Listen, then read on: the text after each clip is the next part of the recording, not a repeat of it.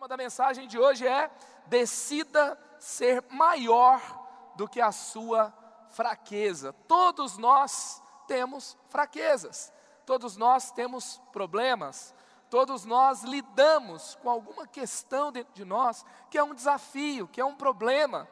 E o que, que a Bíblia nos fala a respeito disso? 2 Pedro 2, 19: O homem é escravo daquilo que o domina. O apóstolo Pedro está nos dizendo aqui que podemos ser escravo das nossas fraquezas se elas nos dominarem. E podemos vencê-las também, porque nós temos a opção de vencê-las. Por quê? Porque a palavra de Deus fala que tudo posso naquele que me fortalece. Filipenses 4:13. Também Thomas Edison, inventor da lâmpada, ele disse assim: "Nossa maior fraqueza está em desistir. O caminho mais certo de vencer é tentar mais uma vez. Talvez você veio aqui hoje para ouvir isso, que é tempo de você tentar mais uma vez. É momento de você lutar, tentar de uma forma diferente, buscar forças em Deus para começar de novo. Agostinho de Hipona, ele disse: "O orgulho é a fonte de todas as fraquezas, porque é a fonte de todos os vícios. Então, qual que é a fonte dos vícios? O orgulho. Na verdade, se a gente for observar bem claramente, muitas das nossas derrotas envolveram uma questão chamada orgulho. Por quê?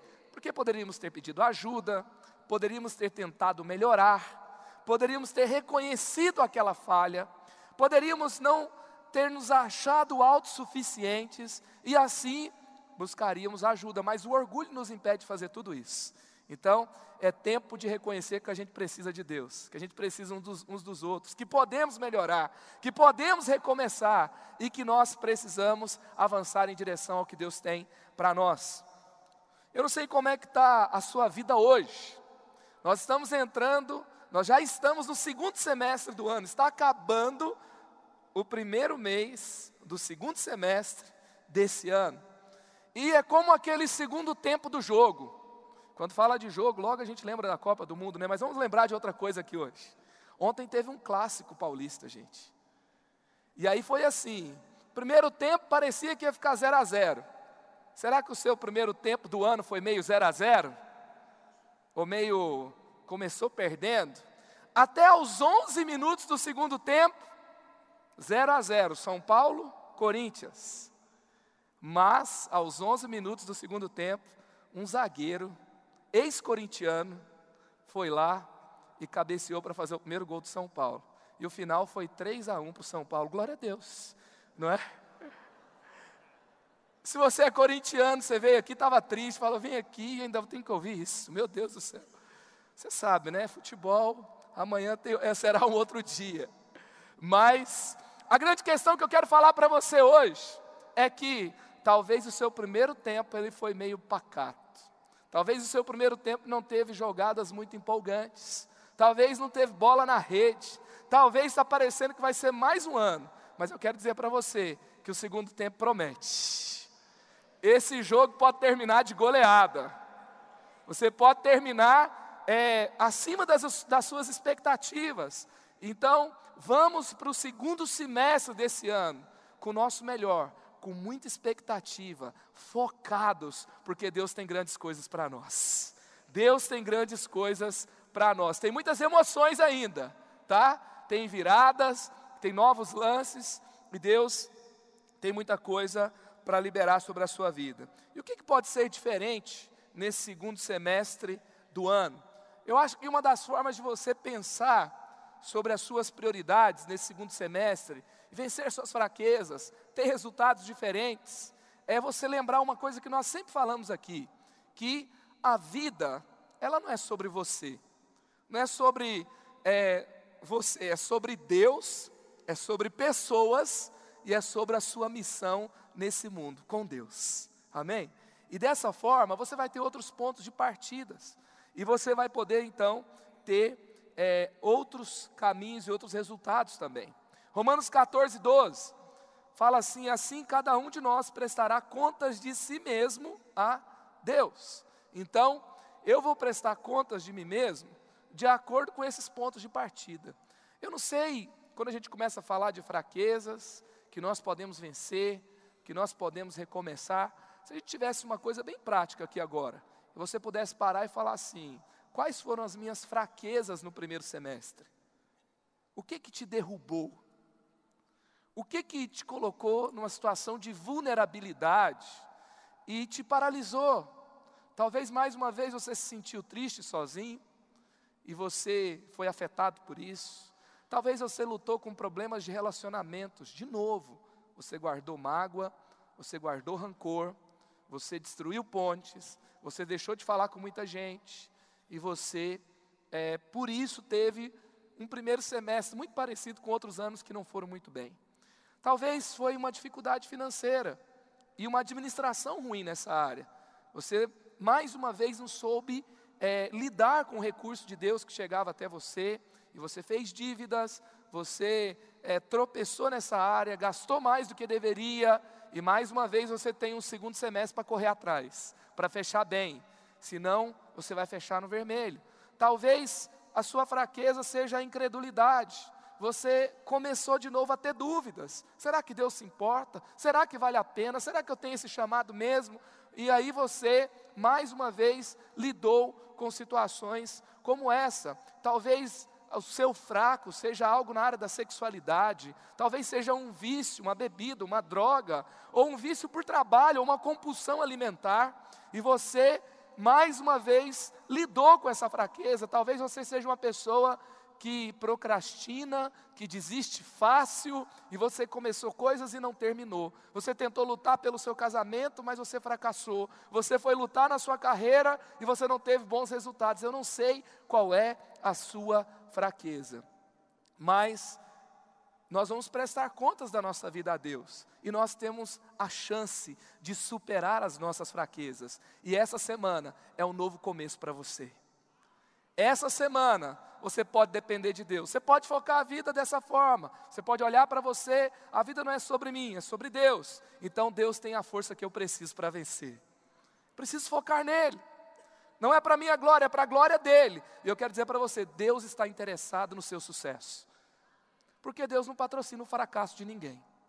A vontade de Deus é te fazer prosperar, como está lá em Jeremias 29, 11, e te dar o futuro que você deseja, um futuro de paz e de prosperidade. Foi o que Deus falou para o povo de Israel quando eles estavam no exílio, eles estavam preocupados, e eles não sabiam o que ia acontecer, e Deus relembra: essa é a minha vontade. Então, nós podemos avançar nele. Eu queria compartilhar aqui alguns pontos para que você seja maior do que a sua fraqueza. Então vamos lá, você não vai ser menor do que os problemas que você tem você não vai se render a eles. Hoje é dia de novos começos. Então, para que você seja maior que a sua fraqueza, anote no seu esboço. Primeiro, examine a sua vida pessoal. Examine a sua vida pessoal. Lamentações 3, 40, escrito pelo profeta Jeremias, diz assim: Exami, examinemos e coloquemos à prova os nossos passos, os nossos caminhos, e depois voltemos ao Senhor. O que, que o profeta, que falou primeiro, lá em Jeremias 29, 11, que o futuro era de paz, agora ele está falando assim: o que eu tenho que fazer para alcançar esse futuro de paz que Deus tem para mim? Então nós cremos que Deus tem o melhor para nós, amém? E nós podemos estar na direção desse futuro que Ele tem para nós, ou se você falar assim, eu não quero e eu não vou para lá, você vai ficar onde você está, porque Deus não obriga ninguém. Deus ele te convida. Quantos querem aceitar o convite de Deus para você aqui hoje? Essa é a grande questão. Ele te convida para ir para lá. E aí, o que, que o profeta está dizendo aqui?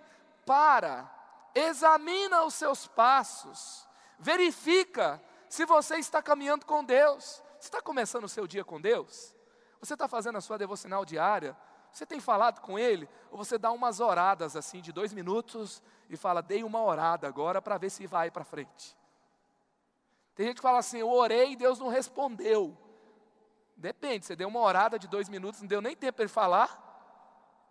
Ou você fechou a porta do seu quarto, tirou um tempo de qualidade, silenciou outras vozes, fez um propósito de jejum e oração, fez uma alvorada de vitória, veio aqui para a nossa casa Betel, tirou seu tempo inteiro de almoço lá e ficou buscando uma resposta e voltou mais uma vez, chamou a sua casa para orar, deu as mãos naquela sala e falou: Nós vamos viver algo diferente. Uma vez eu ouvi um testemunho lindo de uma família, um pai que precisava, ele tinha uma, é, é, um sonho de trabalhar numa empresa e ele estava em outra empresa, o salário estava ruim e ele queria trabalhar lá. E ele me diz, ele, essa, essa família me disse, foi um filho da juventude, que o pai dele tinha costume de sair no domingo à noite, quando toda a família estava junto, parar na frente daquela empresa e com toda a família dentro do carro orar e falar: O papai vai trabalhar aqui. O que, que aconteceu? Tchan, tchan, tchan, tchan. Ele foi chamado para trabalhar lá. Ele se preparou, ele mandou o currículo, mas ele orava com a sua família constantemente. E eu creio no Deus que responde orações. Ele continua sendo o mesmo. Então, às vezes, a gente começa a falar: será que Deus se esqueceu? E ao invés de você perguntar se Deus se esqueceu de você, começa a perguntar na sua vida aonde você se esqueceu de Deus. Porque, às vezes, é, nós tropeçamos nas mesmas coisas. Você sabe que o diabo ele não é muito criativo, né? Ele começa a trabalhar nos nossos pensamentos, ele trabalha da mesma forma, ele vai trazendo desânimo, ele vai seduzir a gente no meio do caminho, e aí as coisas podem começar a dar errado. Então, comece a examinar o seu coração, aonde você tem errado, o que você pode fazer diferente, ou se você está no caminho certo, aí que você vai falar, eu vou confiar mais em Deus, porque já está quase chegando. Estou no processo.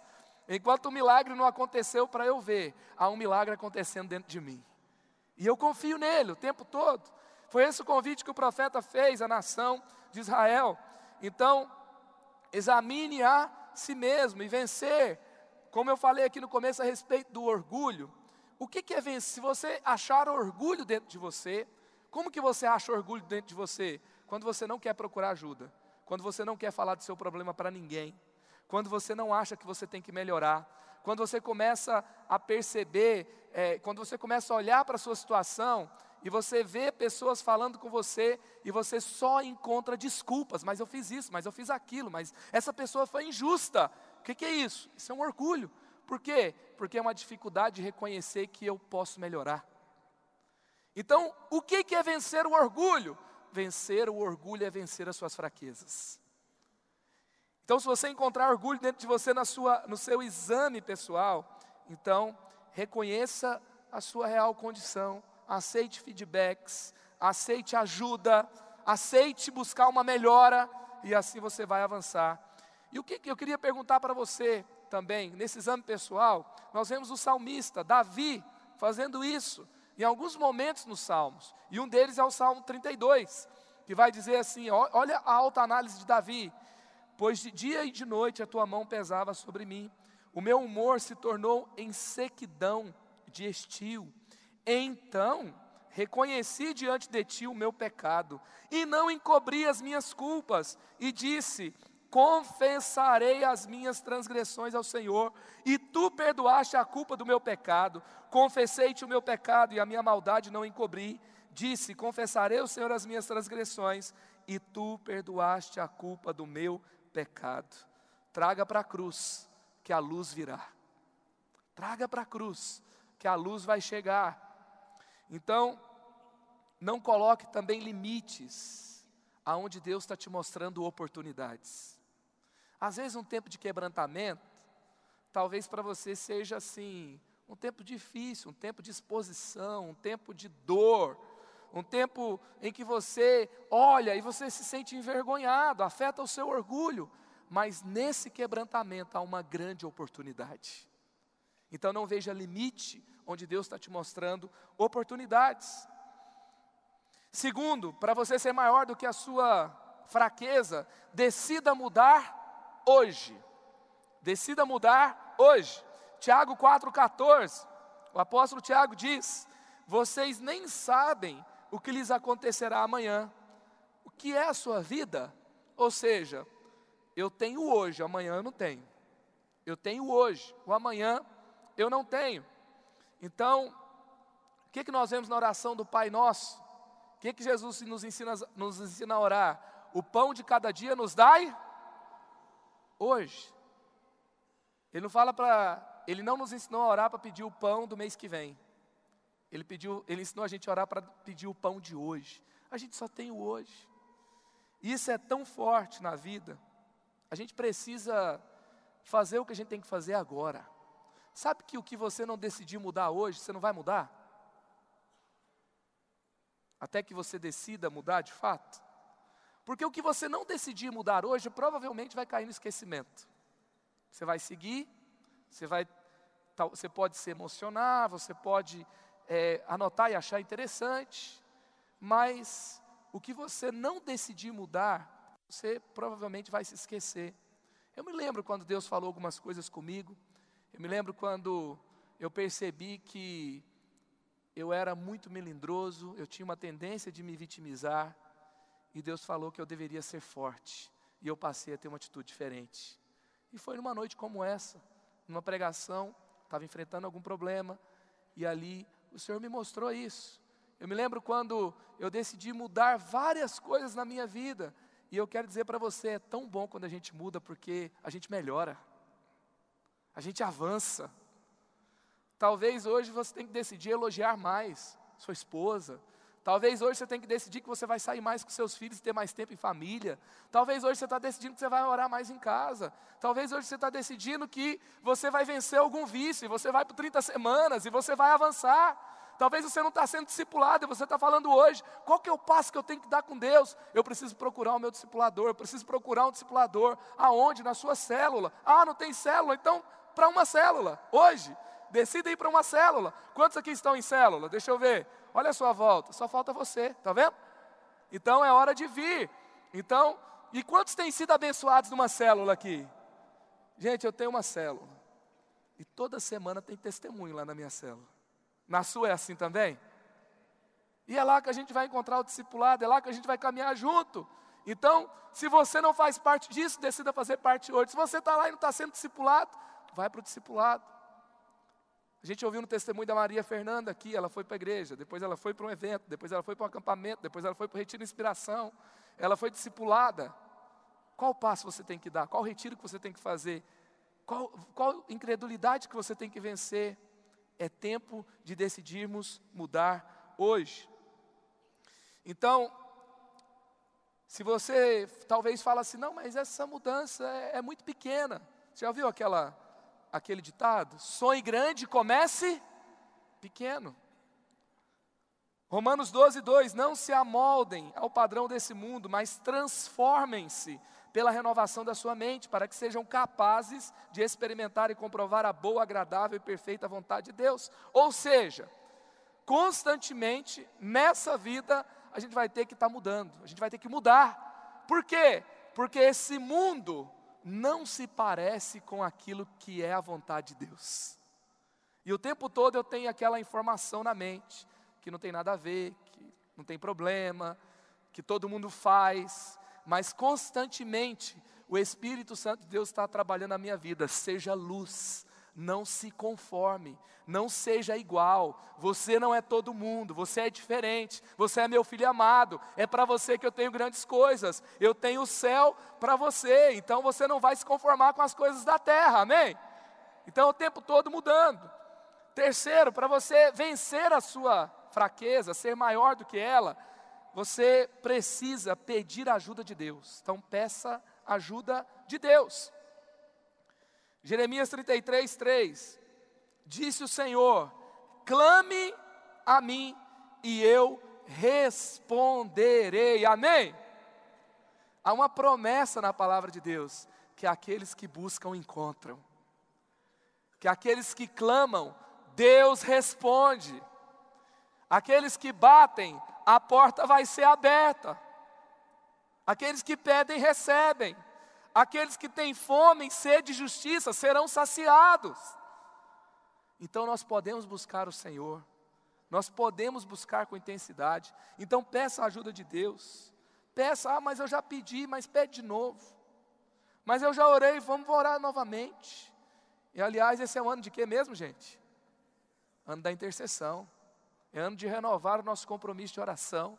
É ano de ver a nossa realidade mudada por meio da intercessão. Nós temos aprendido aqui que a história pertence aos intercessores. A história pertence àqueles que oram. E você pode fazer história com Deus na intercessão. Atos 3,19: Arrependam-se, pois e voltem para Deus, para que os seus pecados sejam cancelados. Gênesis 49, 25 e 26. O Todo-Poderoso, que o abençoa com bênçãos dos altos céus. A palavra de Deus que tem bênçãos dos altos céus para você. Amém? Então, bênçãos das profundezas, bênçãos da. Se você quer, se você quiser receber essas bênçãos sobre a sua vida, levante sua mão para você receber, tá? O Todo-Poderoso que o abençoam com bênção bênçãos dos altos céus, bênçãos das profundezas, bênçãos da fertilidade e da fartura. As bênçãos de seu pai são superiores às bênçãos dos montes antigos, às delícias das colinas eternas. Amém, aleluia. Aleluia, bênção da fertilidade, da fartura, bênçãos superiores, aquilo que foi mais alto ontem, o, dia, o que será amanhã será maior, amém? Que é superior às colinas antigas. Isso é o que Deus tem para você. Quarto, recuse-se a culpar os outros. Recuse a ficar colocando a culpa em outras pessoas. Lá em Provérbios 19, 3, diz assim: É insensatez do homem que arruína a sua vida, mas o seu coração se ira contra o Senhor.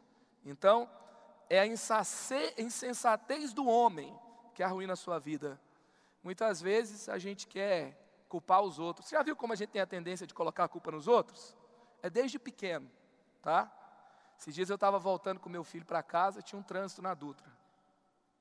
Era durante a semana, estava saindo daqui, escola e tal. E aí andava um pouquinho, parava. Aí o Samuel, três anos, perguntou assim: Papai, por que, que Deus criou o trânsito? Isso é um negócio tão ruim, por que, que ele fez? Aí eu falei, filho, não foi Deus que criou o trânsito, foi a gente. É o planejamento da cidade, é a mobilidade urbana, é como a gente, a gente escolheu fazer tudo memorário de carro, cada um num carro. Aí tentei explicar do jeito que dava ali. Aí ele perguntou de novo, mas por que, que Deus criou? Eu falei, não foi Deus, foi a gente. Beleza, no outro dia, a gente está voltando para casa, trânsito de novo. Aí ele virou e falou assim: Papai, foi o diabo que criou o trânsito. ele entendeu que foi o diabo. Ele, engraçado que ele não falou assim, por que, que a gente foi escolher viver desse jeito, né? Por que, que a gente. Ele fala que ou foi Deus ou foi o diabo. E às vezes essa é a tendência natural, não é? É a tendência natural de colocar a culpa no outro.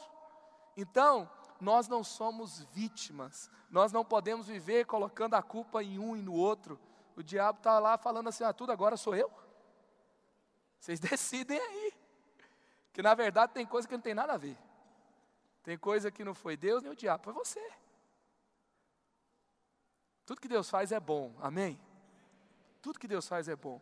Ele tem processos para nós, Ele tem milagres para nós, Ele tem sustento para nós. Tudo que Ele faz é para a gente crescer, é para a gente avançar.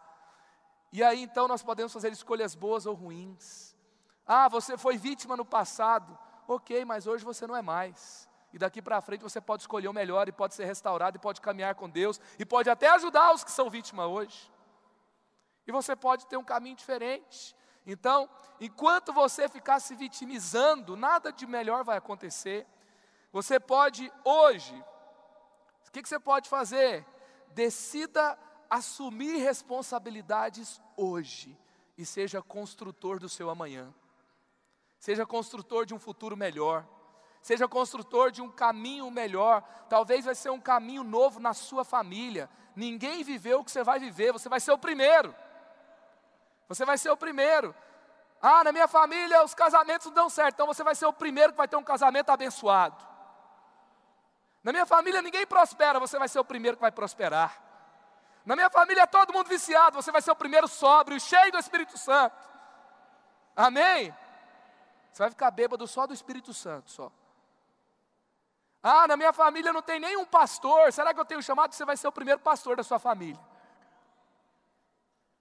Porque Deus não depende do que aconteceu na sua família para fazer algo na sua vida hoje. Deus não depende da situação do Brasil para te prosperar. Porque lá em Isaías 60 fala que há trevas sobre toda a terra, mas sobre você raia a luz. Pode estar o caos à sua volta. Se Deus decidiu te abençoar, Ele vai te abençoar. Então esteja posicionado, porque onde há posicionamento, há derramamento. Se você se posicionar, algo novo vai acontecer. E para eu me posicionar, eu não posso ficar numa posição de vítima, ah, tá vendo, é sempre assim. Não, eu, eu sabia, comigo nunca acontece. Olha, ah, tá vendo, sabia que era o outro que ia ser promovido? É lógico que o outro ia ser promovido. Aí você fica naquela postura, sabe? Sabe que sempre, eu fico imaginando assim, quando Deus nos escolhe, ou quando, sabe, quando você olha para a palavra de Deus, na verdade, por exemplo, você tem um, pessoas que fizeram escolhas ruins, tipo Judas. Você imagina Judas assim, tranquilo, cheio de fé, e aí de repente, ele, do nada, ele, nossa, eu vou trair Jesus. Foi assim que aconteceu? Ele estava culpando os outros. Até a pessoa que ofertava, ele ficava com raiva dela. É muita escassez, gente. Absalão, um dia decidiu trair o seu pai Davi. Você acha que ele estava lá feliz da vida? E ó, oh, que reino incrível, meu pai é demais. Não, ele estava reclamando que ele não tinha atenção, que o outro filho era mais aceito, que o pai era injusto, era injusto com ele. Aí um dia ele faz uma bobeira. Um dia ele erra, um dia ele trai, um dia ele começa a construir a sua própria tragédia. Por quê? Porque ele, ele escolheu que a fraqueza dele ia dominar ele. Quando você assume a sua posição, você está dizendo: Eu vou vencer o que está me vencendo hoje. Se você está levando gol do adversário. Hoje é dia de você assumir a sua posição, arrumar o seu meio de campo e começar a marcar gol do outro lado. É hora de virar o jogo. É hora de avançar. Então, recuse-se a culpar os outros. Quinto, não caia na tentação de se vitimizar. 1 Coríntios 15, 10. Mas pela graça de Deus sou o que sou, e sua graça para comigo não foi em vão. Antes trabalhei mais do que todos eles, contudo, não eu, mas a graça de Deus comigo. Mais um reforço para você. Não culpe os outros e não se vitimize. Nós vemos aqui o que, que Paulo está falando. Paulo foi o que se converteu depois, ele não caminhou com Jesus. Paulo foi aquele que ele não viu Jesus humanamente entre nós. Ele se encontrou com Jesus numa revelação em Damasco. E quando ele se encontrou, ele se converteu e ele tinha matado Estevão. Ele participou do assassinato de Estevão. Ele pega e vai lá para a igreja e a família do Estevão está lá. E aí ele poderia falar assim: puxa, meu passado me condena. Tá, ó, todo mundo olha para mim meio feio, porque o povo ficou com medo de Paulo. Já teve uma situação de você entrar num ambiente que você se envergonha? Porque as pessoas olham para você e você fez coisas erradas ontem. Aí você pode falar: puxa, tá vendo? Todo mundo me olha com cara feia. Não, Paulo, ele fala assim, mas pela graça de Deus, vez, ao invés disso me paralisar, ao invés de eu ficar me vitimizando por causa do meu passado, eu trabalhei mais do que todos os outros. Por quê? Porque a quem muito foi perdoado, a gratidão aumenta. E agora, ele decidiu assumir sua posição. Se ele marcou muito gol contra, estava na hora de ser artilheiro do time de Jesus. Estava na hora de assumir a posição dele. Então, se você deu muito trabalho lá fora, é agora que você tem que trabalhar mesmo aqui dentro. É agora que você tem que fazer a diferença. É agora que você tem que ganhar um monte de gente para Jesus. Agora que você tem que dar trabalho para o inferno. Porque aquele que te envergonhou tem que ser envergonhado. Amém? Então, nós não temos desculpas para ficar em posição de vítima. O nosso mundo é um mundo de muitas divisões, de discriminação, de polarização sabe? Não se vitimize por nenhuma condição, sabe? Tem machismo no mundo? Tem. Tem racismo no mundo? Tem. Tem gente mal educada, intolerante? Tem. Mas não é porque tem que você vai ficar se vitimizando. Ah, coitado de mim, eu sou discriminado. Não. Você é filho amado de Deus. Deus te ama demais, seu futuro é lindo demais, tem, tem muita grandeza dentro de você para você ficar numa posição de vítima. Você só vai ficar se vitimizando se você ficar olhando só para a terra. Se você olhar para o céu, tem muita palavra boa de Deus para você. E elas são mais fortes do que as palavras do mundo. Amém? Às vezes você ouviu 15 elogios, uma pessoa falou uma coisa errada para você, você não dormiu. 15 elogios não serve? Não deixe que isso afete você. Vitimizar-se não é algo que as pessoas fazem com você, é uma escolha sua. Então fique com as palavras de Deus para você, e você sempre estará na abundância. Sexto, como diz, antes disso, antes, como diz o nosso pastor, a vida é muito grande para ser vivida de forma pequena. Vamos escolher a grandeza. Quem escolhe a grandeza aqui hoje? Aleluia! Nós escolhemos a grandeza. Sexto, sujeite seus desejos a Cristo. Portanto, não permitam que o pecado continue dominando os seus corpos mortais, fazendo que vocês obedeçam aos seus desejos. Versículo 13: Não ofereçam os membros do corpo de vocês ao pecado, como instrumentos de injustiça, antes ofereçam-se a Deus, como quem voltou da morte para a vida, e ofereçam os membros do corpo de vocês a Ele, como instrumentos de justiça. Seja intolerante com desejos que não vêm de Jesus. Eu ouvi uma palavra, estava numa conferência ontem, e aí, pastor Júlio, muito usado por Deus, pastor naquela igreja, o Atoto, em Uganda, ele, pastor de uma igreja de 30 mil membros, e ele, aquela igreja adotou milhares de órfãos, e ele trouxe uma palavra a respeito da nossa vida, que muitas vezes nós estamos em cima, e às vezes a gente está numa situação ruim. E aí então, ele falando que nesse momento, em cima de Marcos 9, que é aquele momento que Jesus sobe no monte, depois ele desce, os discípulos estavam ganhando todas, daí de repente os discípulos começam a perder, e todo mundo à volta começa a perceber que, que eles estavam perdendo, porque veio uma criança até a eles e eles não conseguiram resolver o problema. Mas eles tinham curado ontem, eles tinham libertado pessoas ontem, mas agora não estava dando certo. E aí então, eles são tentados na incredulidade, e aí veio essa palavra, que quando a gente está no momento de fraqueza, é o momento que a gente mais começa a ser tentado. Momento de fracasso.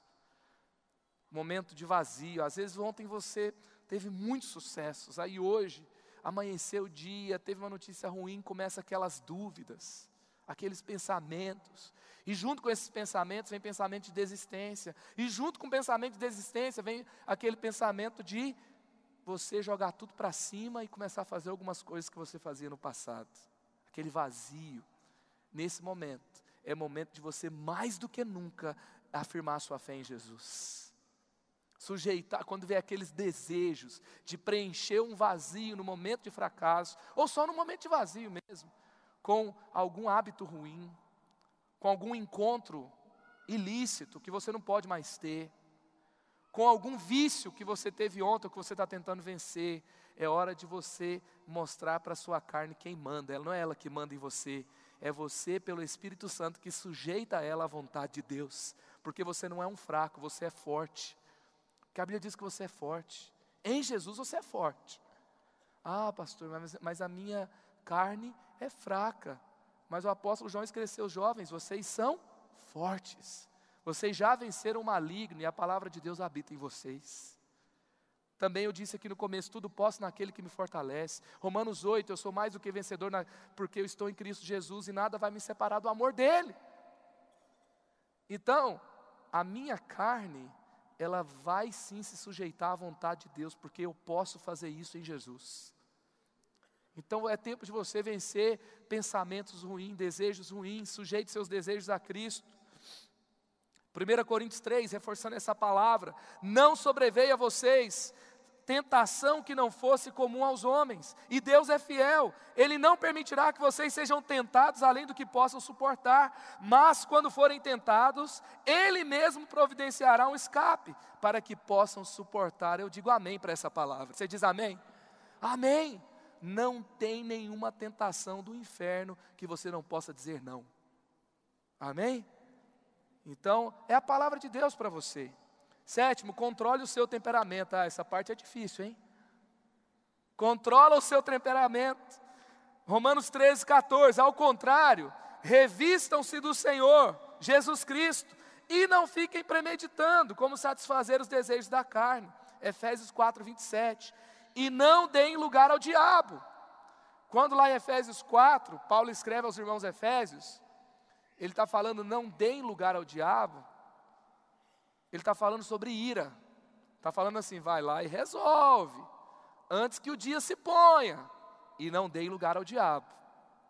Então, a Bíblia está dizendo que, que se a gente feriu alguém por causa do nosso temperamento, a gente vai voltar lá e não vai falar assim, ah, você sabe, né, eu sou meio estourado mesmo, mas eu. Não, você vai falar assim, olha, eu errei, eu falei o que não devia, me perdoa. E aí isso vai te ajudar a da próxima vez, quando a chaleira estiver quente, você vai jogar um pouquinho de água lá. Não é? Você vai, não tem aquele painel lá do seu carro que começa a esquentar? Aí você tem que parar no posto colocar uma água quando o carburador esquentar, você tem que colocar uma água lá. Você pode controlar a temperatura. Ah, então eu saí de perto, não falei mais nada e nunca mais conversei para não estourar. Não, isso não é controlar. Aquele que é cheio do Espírito Santo é aquele que mostra o fruto do Espírito, que é amor, que é paz. Então você vai ficar em paz. Se você saiu e não resolveu, você não vai ficar em paz. É longanimidade. Ou seja, você ouviu, ouviu, ouviu e ficou com muita raiva, mas você foi cheio do Espírito Santo, então você aguentou, suportou, sorriu, perdoou e avançou para a glória de Deus. Amém? Controle o temperamento, entregue uma palavra branda, sabe? Desvie a fúria. E assim, e às vezes controlar o temperamento é você também ter coragem de falar, porque a timidez pode ser um temperamento que tem que ser controlado por Deus também, sim ou não? Aí você, não, mas eu sou tímido, mas você vai falar. Por exemplo, eu sou tímido para elogiar, mas o Espírito Santo está elogiando alguém, então você vai ser dirigido pelo Espírito Santo. Amém? E assim você vai crescer na graça de Deus. Sua carne nunca melhora, mas ela não pode dar a última palavra para você. Quem tem a última palavra na sua vida é quem? Então você vai fazer o que ele te falar. Amém ou não amém? Oitavo, foque nos seus melhores pensamentos.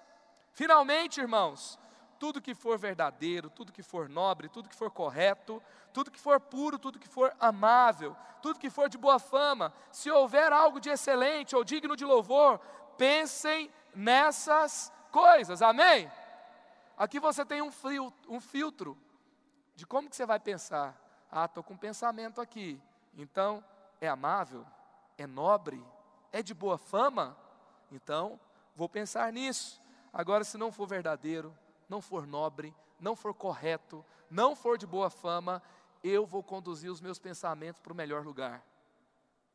Você não pode impedir um passarinho de voar sobre a sua cabeça, mas você pode impedir ele de fazer um ninho na sua cabeça.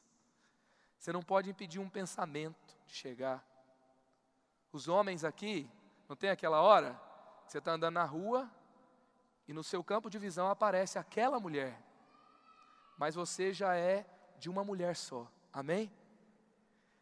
E o primeiro pensamento, quando você olha, vai ser para que você fixe os olhos lá. E depois que você fixar os olhos, diz que o homem, quando ele é tentado, ele imagina a mulher sem roupa.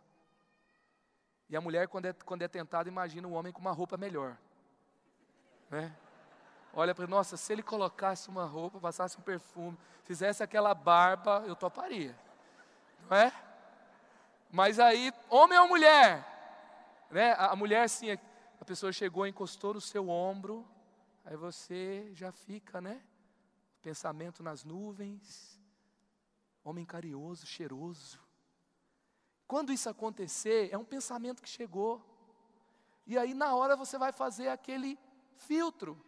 Esse pensamento é verdadeiro, é nobre, é de boa fama. Isso tem que ocupar os meus pensamentos, os meus desejos. Então o que, que eu vou fazer? Eu vou mudar o meu olhar. O passarinho voou na, na sua cabeça, mas não deixe ele começar a fazer um ninho, não. Não deixe isso continuar, não. Sabe? Na hora que isso acontecer, pega o telefone e liga para sua esposa: Oi, amor, tudo bem? Precisava falar com você agora. Te amo. Desliga. Amém? Manda aquela mensagem. Combina o jantar. Talvez o dia pode terminar muito bem, inclusive. Não é?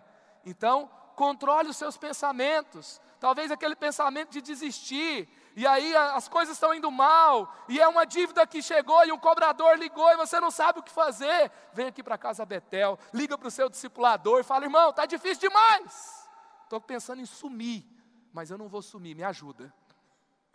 Eu vou ficar, eu vou enfrentar e eu vou vencer, e eu vou testemunhar lá na célula o que Deus fez na minha vida, amém? Daqui uns dias você vai estar aqui, ó, contando testemunho. Eu prevaleci, eu foquei os pensamentos no caminho certo, pensei em desistir, não desisti, superei, venci, você vai vencer também. Amém? Isso é o que Deus tem para a sua vida e para a sua história. Então foque nos seus melhores pensamentos. Lá no versículo 7 de Filipenses 4, e a paz de Deus, que excede todo entendimento, guardará o coração e a mente de vocês em Cristo Jesus. Amém? Nono, restaure seus relacionamentos rompidos. Romanos 12, 18. Façam todo o possível para viver em paz com todos. Faça todo o possível. A Bíblia já está já, já tá dizendo logo: olha, não vai ser fácil viver em paz com todo mundo. Não vai ser fácil viver em paz com a sua família. Não vai ser fácil viver em paz com seu cunhado. Não vai ser fácil viver em paz com sua sogra. Não vai ser fácil, às vezes, viver em paz com seu filho. Não vai ser fácil viver em paz com seu esposo, com a sua esposa. Então, o que, que você tem que fazer? Restaure. E às vezes, você fazer todo o possível é você buscar a restauração, é você buscar a reconciliação, é você buscar ali o pedido de perdão, é você restaurar uma ponte e você continuar. A Bíblia fala que, ah, mas tem muito problema, tem muita dor, é muito difícil. Mas a minha Bíblia diz que o amor encobre uma multidão de pecados. E aquele que está em Jesus está no amor. Amém? Aquele que está em Jesus está no amor. Então você não vai buscar, aí você vai chegar lá no céu e falar para Jesus: Não, mas eu tinha razão. Aí Deus vai falar assim: Não, mas era para você viver no amor e não nos seus direitos. Amém? Então nós vamos viver restaurando relacionamentos. Se você está no ambiente, o ambiente está pesado, e as coisas estão difíceis, quem é que tem que restaurar a paz naquele ambiente? É aquele que tem Jesus. Ele é o Deus da paz. Amém? É Ele que é o Deus da paz. E aí você, e você está nele.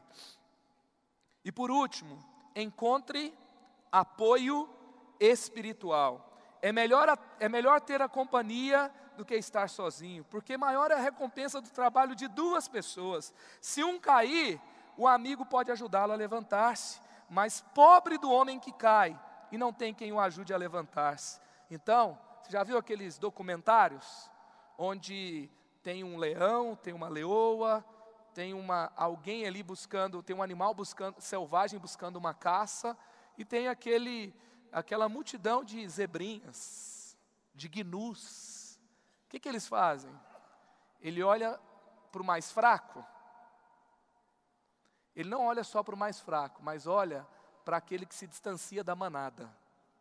Fora da manada, você é uma presa vulnerável. Mas dentro da manada, ninguém mexe com você. Não é doido? Não é verdade? Se entrar no meio daquele tanto de gnu, pode ser uma leoa, pode ser o que for. Os bichos conseguem superar, não é? Eu acho que a gente vai para o céu assim, é de manada. É a igreja de Jesus. É braço com braço, é pé com pé, mente com mente, oração com oração, fé com fé, amém?